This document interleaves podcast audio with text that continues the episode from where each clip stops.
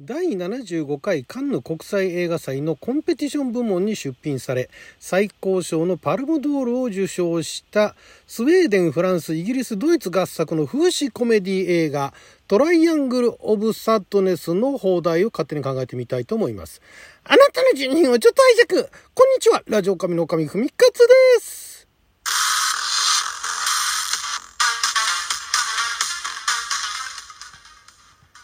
は2022年8月12日金曜日6曜旋風先負けでございます。毎週金曜日は日本で公開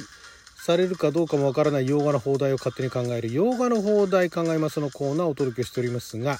今回はですね、えー、まあ、2022年に制作されて、えー、カンヌ国際映画祭ですね。で、えー、パルムドール賞。パルムドールを受賞したと。でこのあの監督リューベン・オストルンド監督なんですけれどもこの監督が2017年この前に、作って公開した「ザ・スクエア思いやりの世紀」これもね、カンヌで、パルムドール受賞してたんですね。2作連続で受賞を果たしたというなかなか素晴らしいで、このリューベン・オストルンド監督というのはもともとスウェーデンの映画監督脚本家でもありプロデューサーでもあると。で、えー、そんな方が初の英語作品だそうですねこれがね。英語で撮ったあ、まあ、出演者もみんなセリフが英語という作品だそうでございます。まあ風刺コメディ映画ということなので、えー、まあどちらかというと何でしょうだからシニカルな笑いですよね。えー、だからなんかこれあの見た人たちのあの感想評論家とかの感想によると最初はねあのシャーデンフロイデンみたいないわゆるその他人の不幸をね笑うみたいなまあだから富裕層があドタバタトラブルに巻き込まれてでそれをなんか笑って見てるんだけれどもだんだん見ていくうちにその富裕層にもすごい同情してしまって、えー、逆にあの自分たちが胸が痛くなるみたいな、ね、なんかそういう感想もあるそうで。なかなかあの面白そうな作品なんですけれども。まあ、どういうお話かっていうと、まあ、モデルですね。男性モデル女性モデルの2人がまあ主人公でモデルのカールとヤヤが、まあ、自分たちの関係が、えー、倦怠期に入ってると。いうことを悟りながらもファッションの世界で共に活動をしていましたと。これ今のウィキペディアにもうすでにあらすじが掲載されてるんですけどもね。ある日2人は各国のさまざまな職業のセレブが集う豪華客船のクルージングに参加することになりました。最初は優雅な船旅を楽しんでいたけれど突如発生した大嵐により遭遇してしまう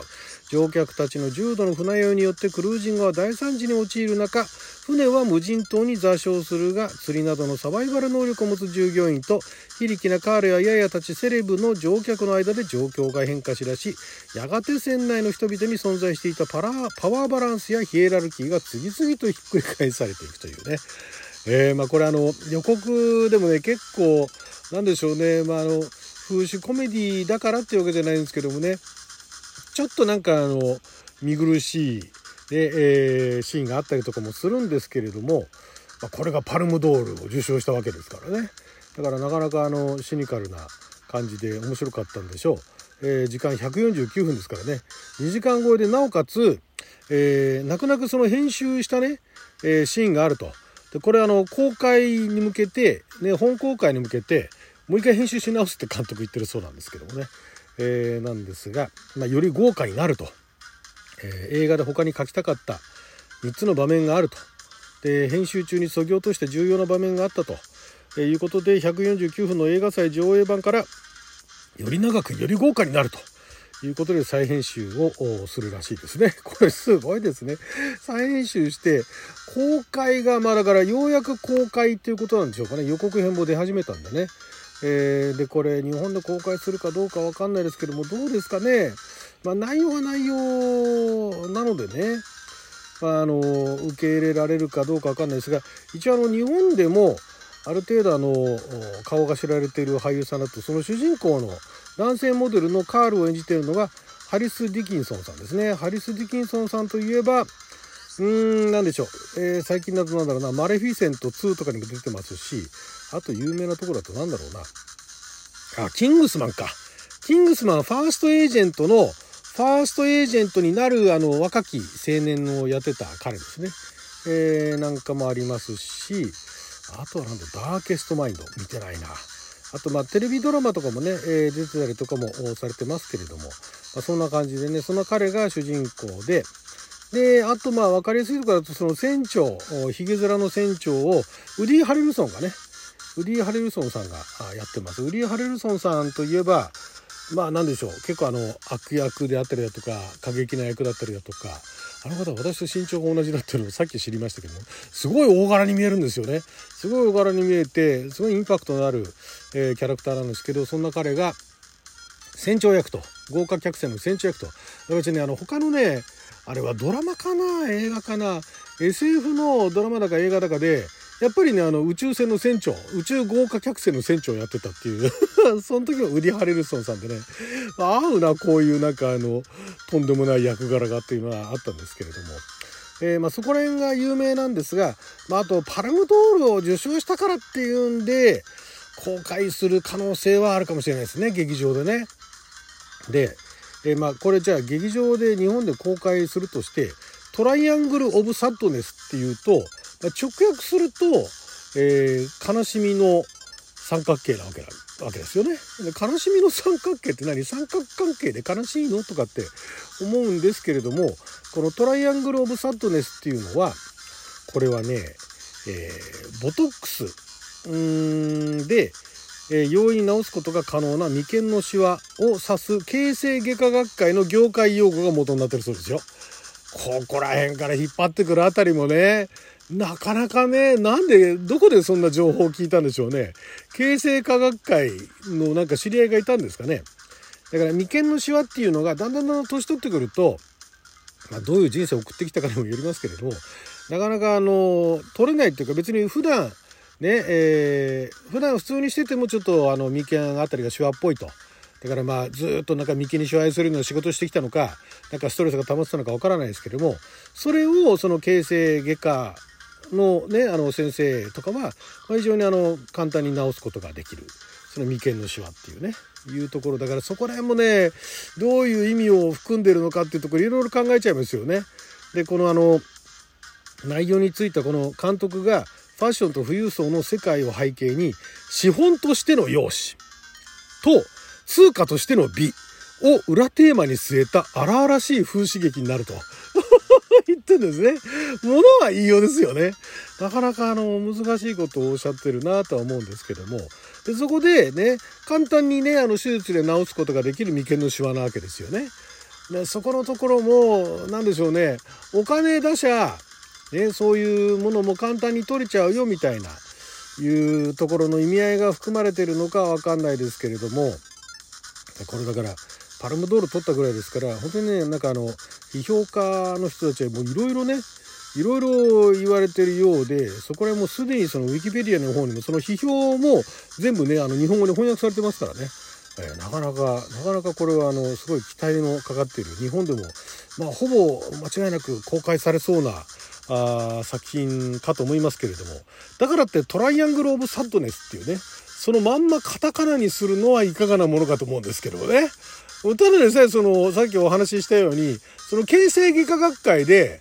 ね、えー、そういうなんか専門用語とかねそういう本当一部の人たちの間で専門用語として言われていると。だからそのこの映画の中に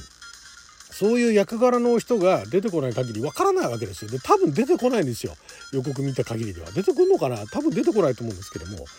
だからまあその何でしょう。見せかけだからなんだろうな。苦しいこともうーん。辛いことも金で解決できるとか、まあ、そうそれだけの話はないとは思うんですけどね。だからうん悲しみの悲しみのうん。何でしょうね。眉間のシワって多分入れちゃっていいと思うんですよ。これ放題にね、えー、金持ちの眉間のシワ。うん。そういうことでもないか。うん。眉間のシワ。眉間のシワだけだとね眉間のシワだけだと弱いですからね。な、何の映画だっていう風になっちゃうんですけど、ただの眉間のシワってなったら、場合によってはホラー映画って勘違いする人もいるかもしれないですからね。あの、眉間のシワってあの字面からね、えー、そういうことじゃない。でも、眉間のシワは入れたいですね。風刺、風刺的な、うーん、取れない、えー、お金で取れる眉間の死は。それはちょっとあれだな。映画のタイトルとしてはいかがなものかな。結局トライアングル・オブ・サッドネスになるのかな。悲しみの、悲しみを金で解決。そういうことでもないか。うーん、眉間の死は、眉間の死は取ります。取りますじゃないね。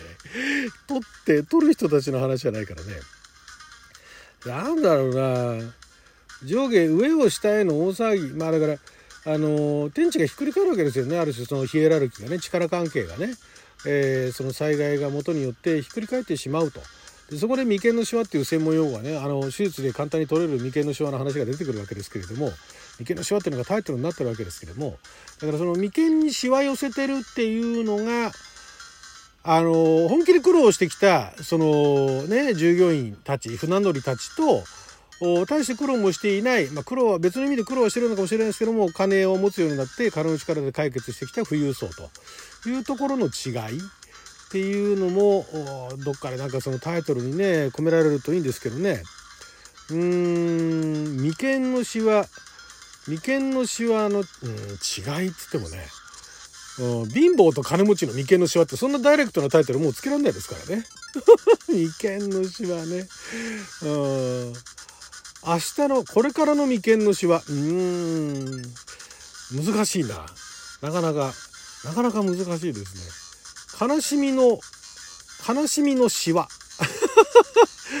悲しみの悲しくて眉間のしわ。まあなんかちょっといいの思い浮かびませんけども、今回こんな感じで、えー、どうでしょうか。はい、ということで12分間の貴重なお時間いただきありがとうございました。それじゃあまた。